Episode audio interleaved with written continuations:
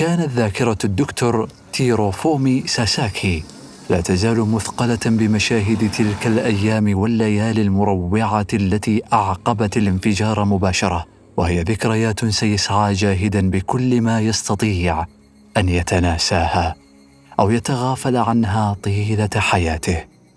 استمر في عمله كجراح مبتدئ في مستشفى الصليب الأحمر وإلى جانب عمله في هذا كان عليه أن يعمل على أطروحته للدكتوراه حول مرض السل وذلك في يوم الخميس اسبوعيا في جامعة هيروشيما. وكما جرت العادة في اليابان فقد سمح له بمزاولة العمل كطبيب بعد تخرجه من كلية الطب مباشرة. كان معظم أطباء الامتياز يأخذون خمس سنوات دراسية إضافية للحصول على درجة الدكتوراه. أما هو فقد استغرق الأمر منه ولأسباب مختلفة عشر سنوات وكان ينتقل في تلك السنة بين هيروشيما وبين مدينته الصغيرة موكاياهارا حيث تعيش والدته في رحلة تستغرق ساعة كاملة بالقطار. كانت عائلته ثرية وسيتضح مع مرور السنوات كما أدركه عدد كبير من الأطباء بأن أفضل دواء وأكثره فاعلية لمعالجة أي مرض سيكون المال إما نقدا أو على الحساب. وكلما كانت الجرعه أكبر كلما كان أفضل. كان جده يملك عددا من الأراضي وقد استطاع أن يتملك مساحات واسعة من غابات جبلية نفيسة. وكان والده المتوفى وهو طبيب. قد حصل على ثروة جيدة من عيادته الخاصة. وخلال فترة الاضطرابات وأوقات الجوع والجريمة التي أعقبت الانفجار اقتحم اللصوص اثنين من مستودعات التخزين المحصنة بجوار منزل والدته وسرقوا العديد من مقتنيات العائلة الثمينة. بما في ذلك علبة مصبوغة بالورنيش كانت قد أعطيت لجده من قبل الإمبراطور. بالإضافة إلى حقيبة عتيقة لفرش الكتابة وعلب الحبر ولوحة كلاسيكية لنمر قيمتها وحدها عشرة ملايين ين أو أكثر من خمسة وعشرين ألف دولار. كان زواجه مستقرا وهانئا فقد كان قادرا على الاختيار بحسب ذوقه ومزاجه. لم يكن هناك العديد من الشبان المؤهلين للزواج في مويوكاهارا ولهذا فقد تواصل معه عدد من الخطاب راغبين في معرفة ميوله ورغباته وتابع الأمر فعلا مع بعض أولئك ممن يفتشون ويجسون النبض. ثم تقدم بواسطة واحد منهم لخطبة ابنة أحدهم لكن طلبه قد رفض. لربما كان الأمر عائدا إلى سمعة الدكتور ساساكي كولد شقي جدا أو كما كان يصفه البعض بالفتى اللعوب. ولربما علم الأب بشأن ما كان يقدمه لبعض مرضى مدينته من علاج غير نظامي وذلك في مساءته بعد أن ينتهي من دوامه بمستشفى الصليب الأحمر. فكان رفض الأب بسبب حذره المفرط. يمكن القول بأن هذا الأب لم يطبق المثل الياباني القائل لا تعبر جسرا حديديا قبل فحصه جيدا بل تجاوز هذه الوصية فلم يعبر الجسر حتى بعد فحصه. لم يعتد الدكتور ساساكي على أن يرفض له طلب ولذا فقد قرر أن هذه الفتاة هي الفتاة التي يرغب في الاقتران بها. وبمساعدة وإصرار اثنين من الوسطاء استطاع الفوز بموافقة هذا الوالد المتخوف. والآن وبعد زواجه بأشهر يسيرة فقط أدرك سريعا بأن زوجته كانت تفوقه حكمة وعقلا. كثير من الحالات التي سيعمل عليها الدكتور كجراح في مستشفى الصليب الأحمر في السنوات الخمس المقبلة كانت تتمثل في إزالة ندوب الجدرة وهي ندوب مخيفة وبشعة وهي سميكة ومطاطية ومثيرة للحكة وذات لون نحاسي أحمر. تنشأ عادة فوق الحروق السيئة التي عانى منها الهيبوكوشا خاصة أولئك الذين تعرضوا لحرارة القنبلة الهائلة في حدود كيلومترين من مركز الانفجار النووي. كان الدكتور ساساكي وزملاؤه يضربون في عماية ويتلمسون طريقهم في الظلام إذ لم تكن لديهم أي دراسات محكمه يمكن الاعتماد عليها لإرشادهم لكيفية معالجة تلك الندوب. ووجدوا أنهم بعد إزالتها فإنها غالبا ما تعاود الظهور من جديد. وإذا ما تركوها من غير علاج فإن بعضها يصاب بالالتهاب مما يتسبب في شد العضلات الكامنة تحتها. وصل هو وزملاؤه في نهاية المطاف إلى قناعة بأنه كان يتعين عليهم عدم معالجة الكثير من تلك الندوب. فقد كانت تلك الندوب تميل مع الزمن للانكماش تلقائيا ويمكن بعد ذلك استئصالها بسهولة أو تركها وشأنها. في سنة 1951 قرر الدكتور ساساكي ترك العمل في المستشفى تاركا فيها ذكرياته الفظيعة وليؤسس لنفسه كما فعل والده من قبل عيادة خاصة في موكاياهارا. لقد كان طموحا وكان لديه أخ أكبر والذي كان يتوقع منه وفقا لأعراف العوائل الطبية أن يحذو حذو أبيه ويصبح هو الآخر طبيبا مثله. أما الابن الثاني فكان يتوقع منه أن يشق لنفسه طريقه الخاص. وفي سنة 1939 للميلاد واستجابة للدعاية المنتشرة في ذلك الوقت بالسعي للحصول على الثروة من تلك المناطق غير المستغلة في الصين رحل تيروفومي ساساكي إلى هناك للدراسة في جامعة الشرق اليابانية في تشينتيغاو وتخرج فيها ليعود إلى هيروشيما قبل وقت قصير من إلقاء القنبلة. كان شقيقه قد قتل في الحرب فكان الطريق واضحا أمامه. ليس فقط ليؤسس لنفسه عملا في بلدة والده ولكن لينسحب من هيروشيما وبالتالي من أن يكون هيبوكوشا. وعلى مدى العقود الأربعة التالية فإنه لم يتحدث مطلقا مع أي شخص عن الساعات والأيام التي أعقبت الانفجار. كان الدكتور ساساكي على ثقة بأن البنك سيقدم له قرضا كبيرا يساعده على البدء في مشروعه. وذلك أن جده كان قد أودع مبالغ مالية كبيرة في بنك هيروشيما لكن البنك أخبره بأن مشروع عيادة في بلدة صغيرة يمكن أن يفشل بسهولة فكان السقف الأعلى للقرض الذي كانوا سيقدمونه له لا يتجاوز ثلاثمائة ألف ين أقل من ألف دولار في ذلك الحين. ولذا فقد بدأ الدكتور ساساكي يعالج مرضاه من منزل والدي زوجته فكان يقوم بعمليات جراحية بسيطة كعمليات الزائدة الدودية وقرحة المعدة والكسور المضاعفة بالإضافة إلى تقديم المشورة الطبية وبشيء من الجسارة في بقية التخصصات الطبية عدا أمراض النساء والولادة وكان مميزا جدا في عمله على نحو مدهش.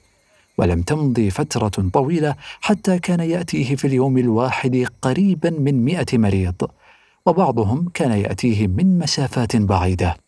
بعد مدة لاحظ البنك ذلك فرفع القرض إلى مليون ين واستطاع في سنة 1954 بناء عيادة مناسبة في داخل سور منزل أهل زوجته. كانت العيادة مكونة من طابقين ومزودة بتسعة عشر سريرا للمرضى ومساحتها تشكل 280 حصيرا. مول بناءه من خلال الثلاثمائة ألف ين التي اقترضها من البنك بالإضافة إلى ما حصله من بيع جذوع بعض الأشجار من الأراضي التي ورثها عن جده.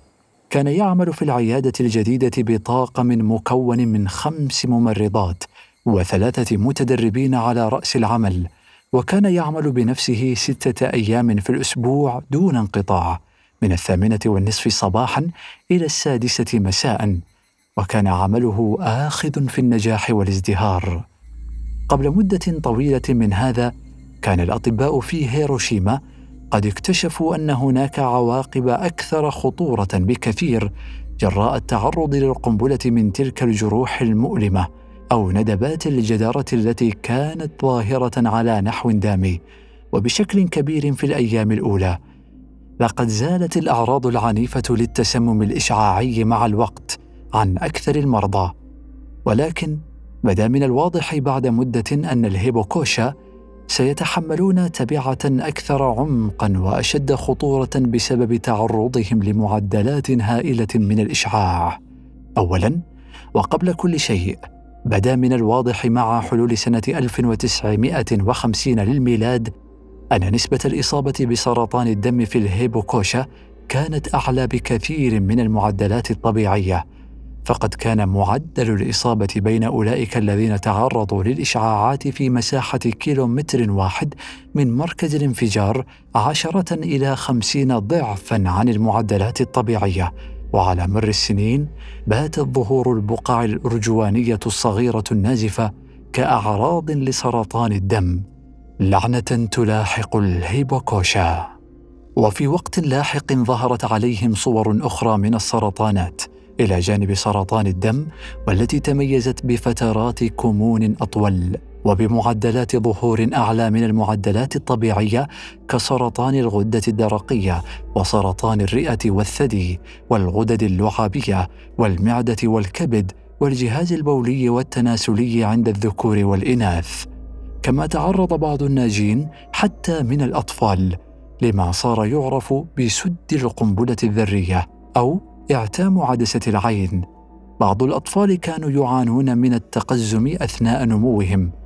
ومن بين أكثر النتائج ترويعا ما اكتشفوه بعد ذلك حيث وجدوا أن بعض الأطفال الذين كانوا في أرحام أمهاتهم وقت الانفجار قد ولدوا برؤوس أصغر من المعتاد ولأن تأثير الإشعاعات على جينات الحيوانات في الأبحاث المخبرية كان معروفا فقد انتشر الخوف والهلع بين الهيباكوشا على ذريتهم المستقبلية. والذين سيكونون عرضة للتشوهات نتيجة الطفرات الجينية. لقد كان هذا في أواخر الستينات وقبل أن تظهر التحليلات فعلا وقوع تغيرات في كروموسومات الناجين من كارثة هيروشيما وناغازاكي وسيحتاج الأمر بطبيعة الحال إلى زمن طويل لمعرفة أثر ذلك على ذريتهم. وبالإضافة إلى ما سبق من أعراض وأمراض فقد كان الهيباكوشا عرضة أيضا لأمراض أقل خطورة من السرطان والتي كان يعتقد الكثير من الأطباء ومعظم المصابين بها بأنها ناجمة عن التعرض لإشعاعات القنبلة كعدة أنواع من فقر الدم وخلل في وظائف الكبد وبعض المشاكل الجنسية واضطرابات الغدد الصماء وتسارع الشيخوخة والوهن والإعياء اللذين كان يشتكي منهما الكثيرون. لم يعاني الدكتور ساساكي من أي من تلك الأعراض سوى العرض الأخير. ووجد نفسه غير عابئ أو مهتم بهذه الاكتشافات ولم يتابع أمرها عن كثب في المجلات الطبية. كما لم يعالج إلا القليل من الهيبوكوشا في بلدته الواقعة بين التلال. لقد كان يعيش حياته محبوسا في اللحظة الراهنة. وفي عام 1963 رغب في معرفة آخر التطورات في حقل التخدير فذهب إلى مستشفى الصليب الأحمر بيوكوهاما للتعرف على آخر المستجدات في هذا الحقل من مدير المستشفى الدكتور تاتسو تارو هاتوري والذي كان يرأس قسم الجراحة في مستشفى هيروشيما سابقا. كان الدكتور هاتورو قد أصيب بالتسمم الإشعاعي بعد الانفجار وانتقل بعدها إلى يوكوهاما. اقترح الدكتور هاتوري على الدكتور ساساكي إجراء فحص شامل والاستفادة من أحدث المعدات الموجودة في المستشفى فترة وجوده وأخذ الدكتور ساساكي بمشورته فعلا. أظهر تصوير الأشعة المقطعية عتمة في الرئة اليسرى وقد كان الدكتور ساساكي مدخنا. لم يخض الدكتور هاتوري في سر تفاصيل ما عرفوه من أن الهيبوكوشا كانوا عرضة للإصابة بسرطان الرئة. ولعله افترض أن الدكتور ساساكي كان على معرفة بمثل هذه التفاصيل لكنه أوصى بأخذ خزعه لإجراء المزيد من الفحوصات وتم القيام بذلك.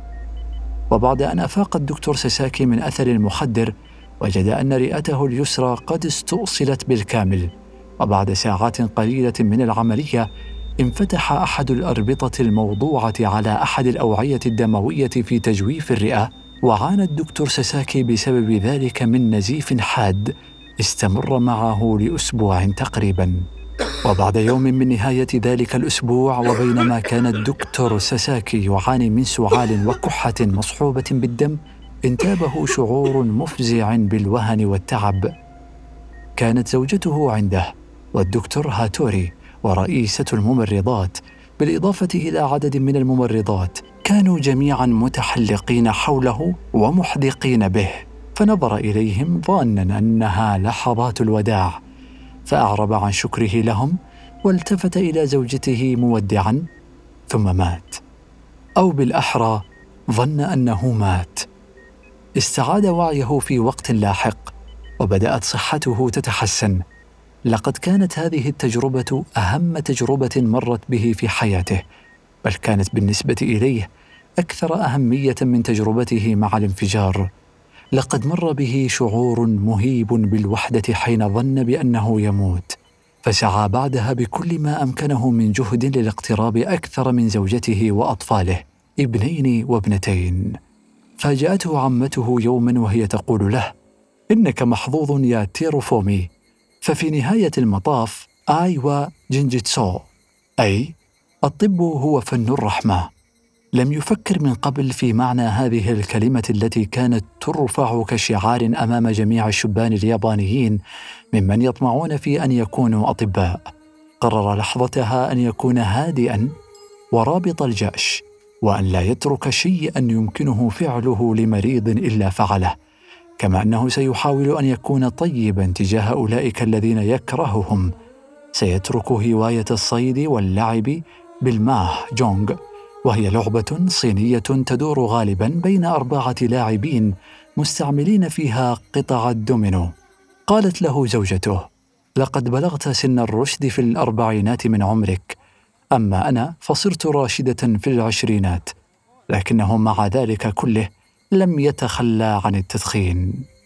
وفي عام 1972 نزلت به الفاجعة الثالثة في حياته. فقد توفيت زوجته من سرطان الثدي وأضحى بذلك يعاني نوعا آخر من الوحدة المتصلة بالموت. وكانت هذه المرة أكثرها شدة ورسوخا ونتيجة لذلك ألقى بثقله كله في عمله فصار مشغولا به أكثر من أي وقت مضى.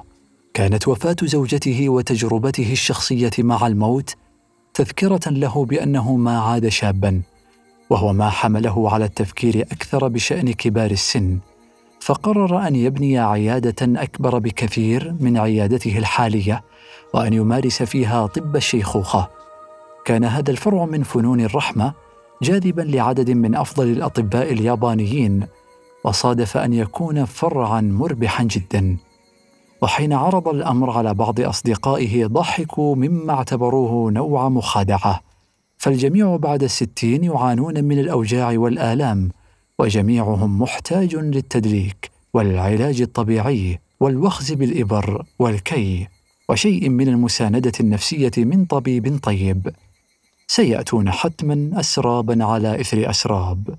وبحلول سنة 1977 كان الرصيد الائتماني للدكتور ساساكي في بنك هيروشيما مرتفعا وعرضوا عليه قرضا بمبلغ 19 مليون ين أو ما يقارب الثمانين ألف دولار واستطاع بهذا المال أن يبني مستشفى خرسانيا من أربعة طوابق على أرض بحافة المدينة.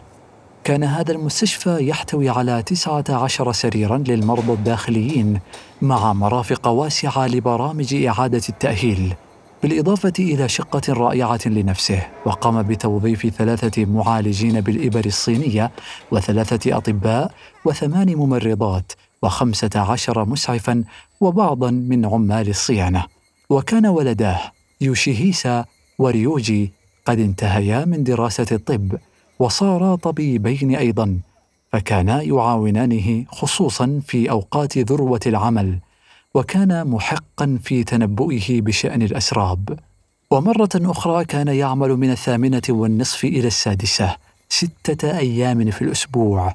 وكان متوسط من يفحصهم من المرضى في اليوم الواحد يبلغ 250 مريضا.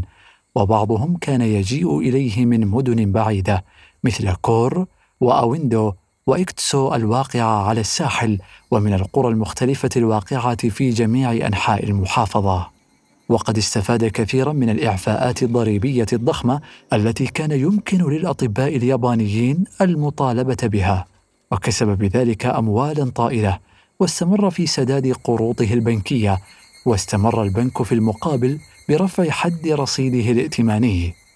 جاءته فكرة بناء دار للمسنين والذي سيكلف 200 مليون ين. لكن الأمر سيحتاج إلى موافقة الجمعية الطبية بمقاطعة تاكاتا فأرسل لهم مخطط المشروع. ولكن رفض طلبه. وبعد مدة قصيرة قام أحد أعضاء الجمعية البارزين ببناء دار مماثلة للدار التي اقترحها الدكتور ساساكي ولكن في مدينة أوشيد. كان الدكتور ساساكي يدرك أن أكثر ما يدخل البهجة والمتعة على مرضاه من كبار السن الزيارات العائلية والطعام الجيد وأوقات الاستحمام والاسترخاء فاتخذ قرارا جريئا باستخدام قرض البنك في بناء حمام فاخر في موقع عيادته السابقة. كان هذا الحمام مخصصا في الظاهر لمرضاه لكنه فتح أبوابه لسكان المدينة أيضا وكان يتقاضى رسوم دخول أعلى على رسوم الحمامات الأخرى فقد كانت أحواض المياه على كل حال مصنوعة من الرخام وكان يصرف نصف مليون ين شهريا في صيانته. وفي كل صباح كان الدكتور ساساكي يلتقي بكل موظفي العيادة وكان لديه درس مفضل. لا يكن المال همك الأول. قم بواجبك للمرضى اولا ودع المال يأتي بعد ذلك. حياتنا قصيرة ونحن لا نعيش مرتين. ستلتقط الزوبعة أوراق الشجر وتدور بها. ولكن ستسقطها لاحقا وستشكل كومه. وقد نمت كومة الدكتور ساساكي الخاصة ونمت. لقد أمن على حياته بمئة مليون ين كما أمن أيضا ضد أي ممارسة طبية خاطئة بثلاثمائه مليون ين. وكان يقود سيارة بي إم دبليو بيضاء. واصطفت عدد من المزهريات النادرة على عدد من الخزائن في غرفة المعيشة. وعلى الرغم من الإعفاءات الضريبية الهائلة التي كان يحظى بها الأطباء اليابانيون إلا أنه أضحى أعلى دافع ضرائب في بلدة تاكاتا. عدد سكانها سبعة وثلاثون ألفاً. وكانت الضريبة التي يدفعها من بين أعلى عشرة ضرائب في ولاية هيروشيما كلها بعدد سكان يبلغ مليونين وسبعمائة ألف إنسان. خطرت له فكرة جديدة. سيقوم بالحفر بجوار العيادة لاستخراج بعض المياه الجوفية الساخنة ليملأ بها أحواض الحمامات. تعاقد مع شركة طوكيو الجيولوجية الهندسية للقيام بعملية المسح والكشف عن المياه وأكدوا له أنه إذا حفر بعمق 800 متر فسيحصل على كمية من الماء تتراوح بين 60 والمئة لتر في الدقيقة. وبحرارة تتراوح ما بين 26 و 30 درجة مئوية. كانت لديه رؤية لبناء منتجع ينابيع ساخنة وبعد أن درس الموضوع وأجرى حساباته توصل إلى أن بمقدوره توفير مياه لأحواض حمامات ساخنة في ثلاثة فنادق وبدأ العمل في مشروعه هذا في يونيو 1985 كان الأطباء الآخرون في هيروشيما يعتبرون الدكتور ساساكي غريب الأطوار نوعا ما فلم يكن منجذبا إلى حياة المجتمعات الطبية الراقية وعوضا عن ذلك كان مهتما برعاية فعاليات من جنس منافسة موكاياهارا للجيت بول وهي نسخة بدائية للعبة الكريكت وكثيرا ما كان يرتدي ربطة عنق كلفته خمسة آلاف ين أو عشرين دولارا. وقد تم تطريزها بكلمة جيت بول بالأحرف الإنجليزية. وكان مصدر سعادته الرئيسية بعيدا عن عمله في تلك الرحلات التي يقوم بها أحيانا إلى هيروشيما ليتناول أكلة صينية في قبو فندق جراند وبعد انتهائه من وجبته يشعل سيجارا من نوع مايلد 7 والتي كتب على علبتها لنكن حذرين حتى لا ندخن أكثر من اللازم وذلك من أجل صحتنا. كان بمقدوره أن يواجه هيروشيما الآن فقد أضحت كطائر عنقاء زاهي الألوان. نهض وسما من صحراء سنة 1945 الخربة. مدينة جميلة بشكل استثنائي يعيش فيها أكثر من مليون إنسان. واحد من كل عشرة منهم كان من الهيبوكوشا بمبانيها الحديثة الشاهقة وشوارعها التي تصطف على جنباتها الأشجار. وقد ازدحمت فيها السيارات اليابانية الحديثة بلوحاتها المقيدة بالأحرف الإنجليزية. إنها مدينة المناضلين والمترفين والتي يتوزع فيها 753 مكتبة و2356 حانة. ولئن كانت ذكريات الماضي تعتمل في نفسه. فقد اضحى الآن قادرا على التعايش مع أعظم حسراته المريرة. ففي وسط معمعة الفوضى التي اجتاحت مستشفى الصليب الأحمر في الأيام الأولى من الانفجار لم يكن بإمكان أحد أن يتتبع هويات أولئك الذين قضوا. وتم جرهم وحرق جثثهم في محرقة جماعية.